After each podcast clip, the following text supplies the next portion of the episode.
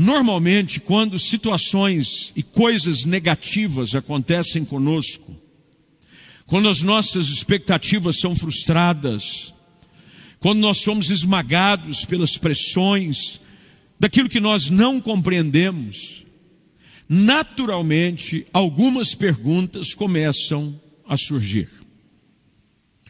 Uma delas é: isso não faz sentido. Por que está acontecendo tudo isso? Outros pegam e colocam no pacote a sua fé, o desenvolvimento da sua espiritualidade e dizem: Eu tenho colocado minha fé em Jesus, eu sou filho de Deus, eu tenho sido fiel ao Senhor, eu tenho feito tudo certo, eu tenho procurado agradar a Deus em todas as coisas. Por que, que tudo isso está acontecendo comigo? O texto que li, do livro do Êxodo, é um texto extremamente importante para um início de um momento aonde Deus finalmente viria para mudar a realidade do seu povo. Dentro dos versículos que lemos, principalmente aonde se faz menção de que o povo havia se multiplicado, crescido, é importante você entender de que nesse versículo está comprimido anos e anos de história. O tempo foi passando. É por isso que o versículo, eu pedi para que você grifasse na sua Bíblia, ainda no verso de número 6, começa com o tempo. Com o tempo. O tempo ele pode ser extremamente um fator de bênção para nós. Mas ao mesmo tempo, o tempo pode se transformar num grande professor para nos ensinar algumas questões. O que fazer nesse contexto no qual José havia sido levado como cativo, primeiro ao Egito, e depois ele manda buscar Jacó, os seus irmãos, no momento onde ele ainda era o governador. E o tempo vai passando, e o povo vai crescendo, vai se multiplicando, e o tempo vai passando, e com o tempo, e com o tempo, e com o tempo, aonde chega um tempo, aonde o povo hebreu havia se multiplicado de uma forma tão grande, que Faraó se assustava com a quantidade dos descendentes de Jacó que habitavam na terra do Egito. Não bastasse isso, o texto é claro em dizer de que esse novo rei que havia subido ao poder não sabia coisa nenhuma sobre José. Isso quer dizer, ele não sabia o quanto José tinha sido usado como instrumento de bênção na vida do povo egípcio. De como, através da instrumentabilidade de José, por causa do sonho de Faraó, e por causa da revelação do sonho, Deus havia concedido a José a capacidade de ajudar o Egito a passar por sete anos de escassez, para que nos sete anos ele pudesse fazer bom uso dos sete anos de abundância, o qual ele havia, com sabedoria vinda de Deus, administrado para poder guardar e depois servir as outras nações não sabiam quem era. E por conta disso, o medo gerou a pressão de querer oprimir o povo. E a opressão veio. A pressão, junto com a opressão, gerou um tempo de extrema perseguição. O texto sagrado diz, e se você por gentileza puder acompanhar com a sua Bíblia aberta, no verso de número 10, a ideia de Faraó era essa: precisamos tramar um plano para evitar que eles se tornem ainda mais numerosos. E se nós não o fizermos, eles se unirão a nossos inimigos, lutarão contra nós e fugirão dessa terra. Houve então uma trama para oprimir o povo de Deus. E no meio dessas tramas, no meio das perseguições, e obviamente pegue essa realidade e traga para a sua vida, dizendo, pastor, o que fazer, sendo que eu tenho feito tudo certo, Eu estou no lugar onde eu entendo que Deus me levou. Eu estou vivendo da melhor maneira que eu entendo que Deus espera que eu viva, e mesmo assim, as lutas, as dificuldades de um tempo presente como esse que nós estamos vivendo chegam sobre mim. Nessa história, nesse texto, há algumas coisas que eu gostaria que você escrevesse no tempo que nós temos juntos, e se você puder anotar em algum lugar, tenho certeza, lhe será de grande valia para que você possa não somente absorver melhor aquilo que nós estamos compartilhando, mas também poder servir de reflexão para o futuro. A primeira delas é que nessa história nós percebemos que tempos difíceis, tempos de luta, tempos de adversidade, tendem a nos fazer pessoas mais fortes. Vou repetir para você entender, e é o que o texto está claramente dizendo. Tempos difíceis, tempos de perseguição, tempos de luta, tempos de dificuldade, tendem a nos fazer pessoas mais fortes, mais resilientes, que continuam insistindo e lutando, mesmo diante das maiores adversidades.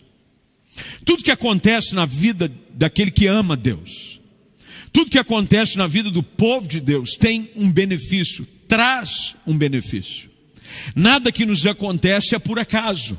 E Deus usa até mesmo o dia da luta, o dia da adversidade, para a sua glória e para o nosso crescimento.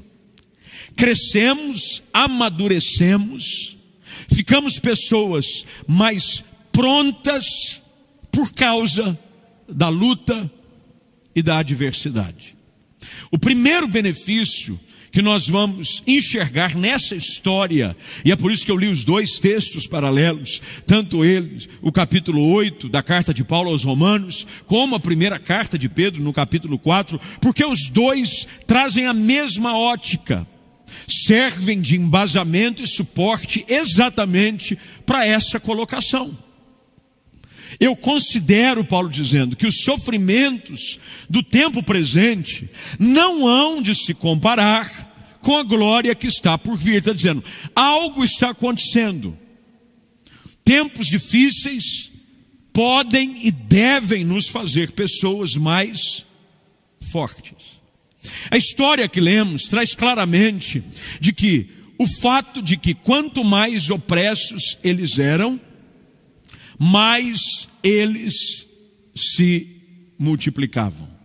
Olha o que diz o verso de número 12, por gentileza, do capítulo 1 do livro do Êxodo.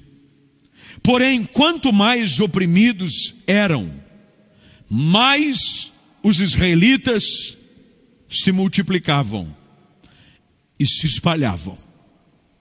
Quanto mais eram oprimidos, mais os israelitas se multiplicavam. Olha que coisa interessante. A estratégia de Faraó, a estratégia do inimigo, qual é? Vamos oprimi-los para ver se eles deixam de crescer. Mas a Bíblia diz que todas as coisas cooperam para o nosso bem. Até mesmo a luta nos faz crescer.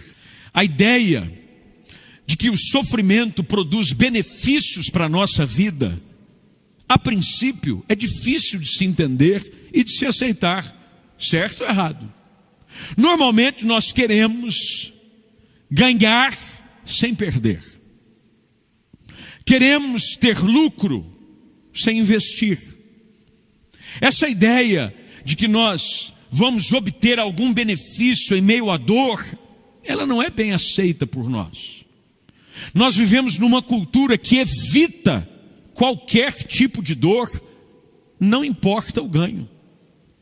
O objetivo da maioria das pessoas, eu espero que você não se encaixe nessa maioria, é facilidade, é conforto, é autogratificação. Mas quando nós vamos lendo a história da igreja, e chegamos à sua narrativa do seu nascimento e dos primeiros anos, e dos primeiros crentes, que nos é apresentado no livro de Atos dos Apóstolos, nós vamos perceber então que os primeiros cristãos foram perseguidos, e perseguidos em todo o mundo, em todo o mundo mediterrâneo, alguns mortos por causa das suas crenças, e em meio a esse cenário, a igreja se multiplicava. São vários os textos no livro de Atos dos Apóstolos que o Senhor ia acrescentando os que iam sendo salvos. E eles se multiplicavam, e eles se expandiam, e a igreja ia cada vez mais chegando a outros lugares, mesmo num tempo de adversidade e perseguição.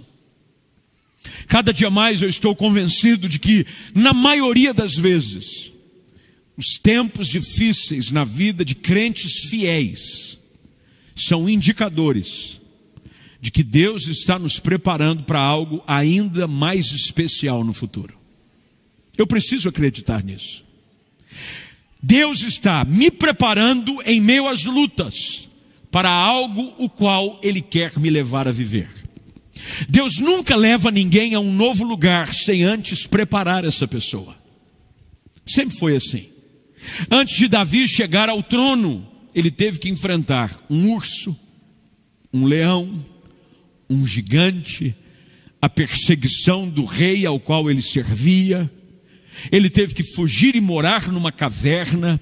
Ele teve que se fazer de louco, mas em meio a tudo isso, mesmo sem perceber, algo estava sendo gerado dentro dele. O coração de um pastor de ovelhas estava sendo tratado para se transformar no coração de um rei.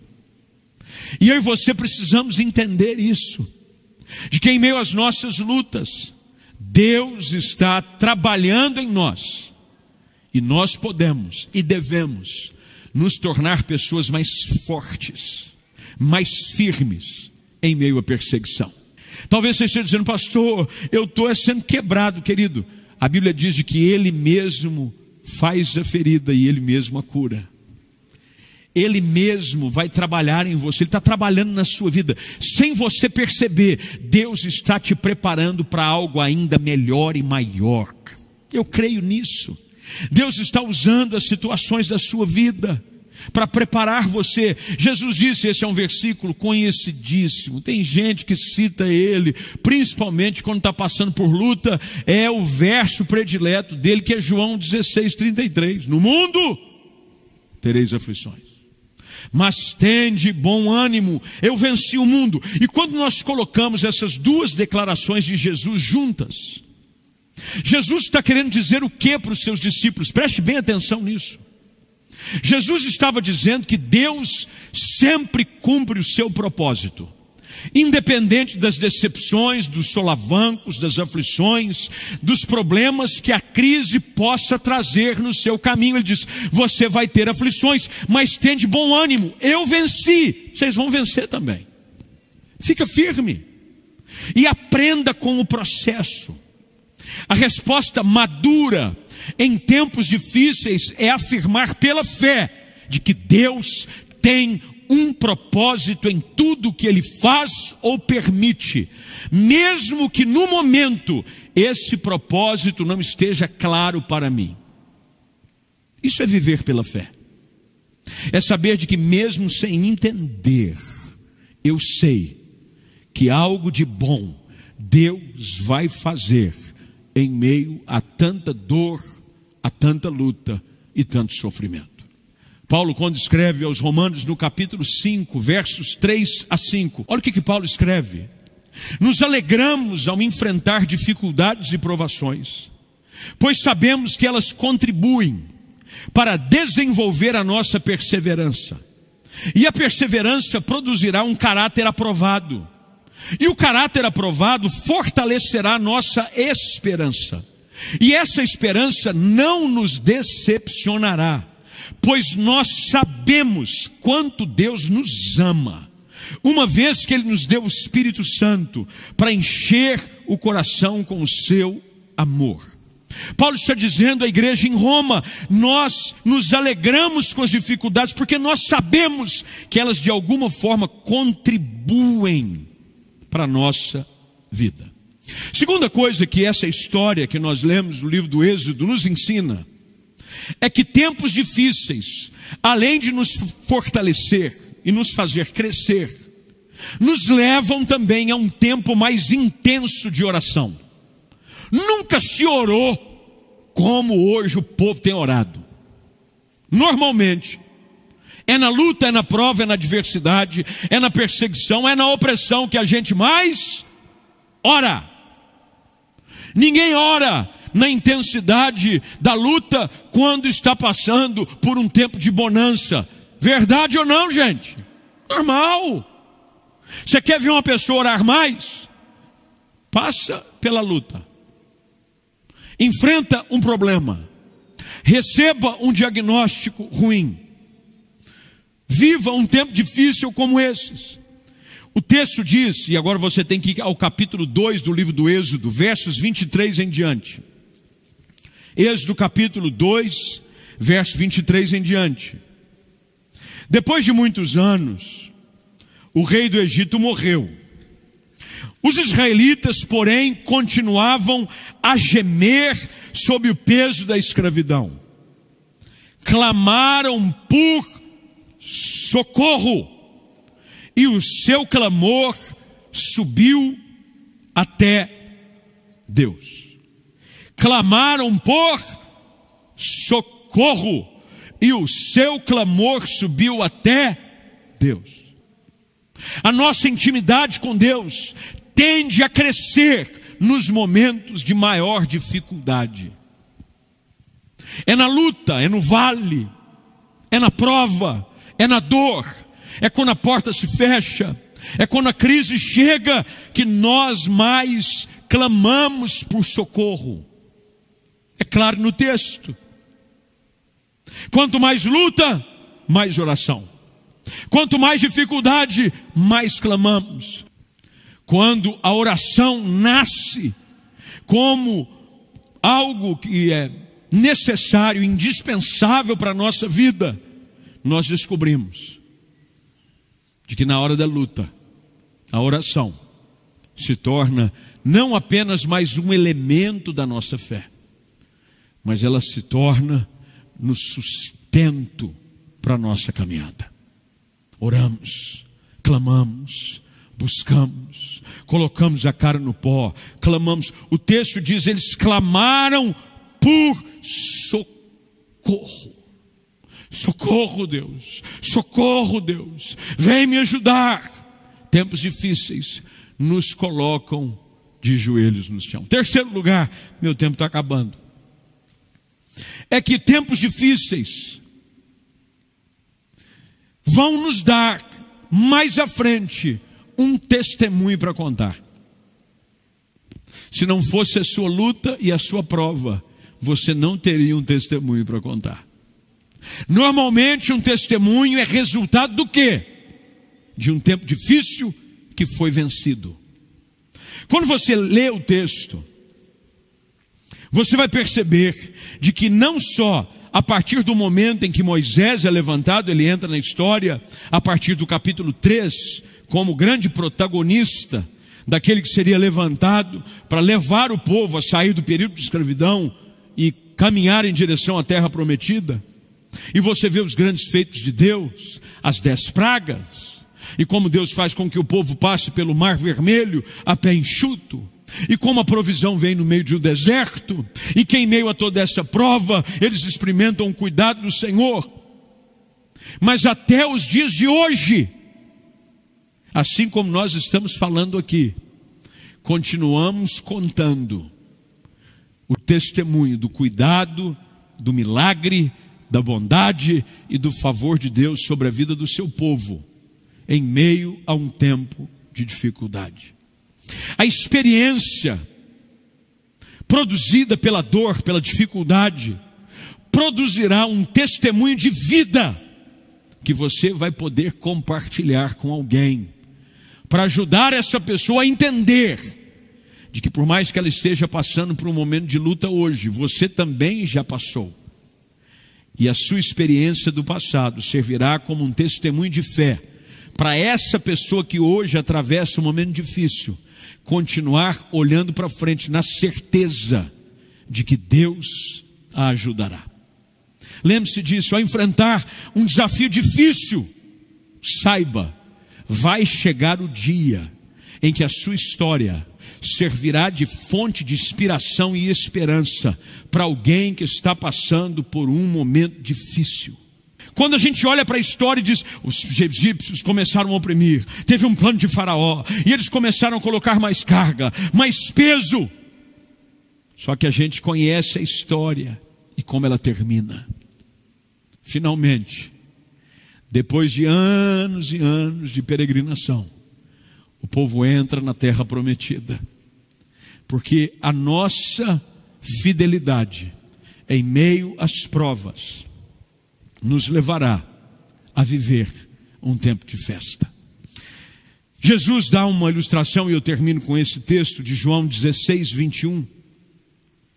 Jesus fala sobre é, o dilema da dor do parto de uma mulher e alegria de receber o seu filho nos seus braços. São palavras de Jesus. Ele orienta os seus discípulos da seguinte maneira: ele diz, no trabalho de parto, a mulher sente dores, mas quando o bebê nasce, sua angústia, grifa isso na sua Bíblia, o texto, o pessoal foi rápido e já colocou aí. A sua angústia dá lugar à alegria, pois ela trouxe ao mundo uma criança. O sofrimento nos permitirá experimentar a glória que há de ser revelada na nossa vida. Jesus nos dá essa ilustração maravilhosa sobre o sofrimento, quando nos lembra que depois que uma mulher suporta as dores do parto, de um parto natural, de se esperar uma criança nascer, ela se esquece da agonia quando vê o seu filho, porque o sofrimento dela se transforma em glória em honra, em ver o fruto do seu penoso trabalho, algumas vezes de horas de parto, ser recompensado com seu bebê tão esperado nos braços. O mesmo bebê que causa dor no parto traz alegria. O que eu quero te dizer nessa manhã, para você que está em casa, você fique firme. A dor vai passar e a dor da angústia vai se transformar num tempo de alegria, de glória, de conquista, de festa, de celebração. Vai ter testemunho para contar, e através da sua experiência, muita gente vai ser edificada. Pastor, mas enquanto isso, enquanto isso você fica firme. Enquanto isso você se lembre do que o Senhor Jesus disse ao apóstolo Paulo: A minha graça te basta, eu vou te sustentar. Nós não somos dependentes da nossa própria força, graças a Deus por isso, porque se o fôssemos, teríamos desistido já há muito tempo atrás. Mas nós somos sustentados por Deus. A graça do Senhor nos sustenta, nos leva à frente. E enquanto o dia da vitória não chegar, Deus há de nos sustentar sendo trabalhados por Ele, preparados, fortalecidos, crescendo na estatura do varão perfeito que é Cristo, de joelho diante do Pai e preparando para contar um lindo testemunho. Vai ser assim na sua vida também. Vai ser assim na história dessa igreja. Vai ser assim na história daqueles que estão em casa nos acompanhando. Deus vai te surpreender. Enquanto isso, Fica firme. Garre em oração.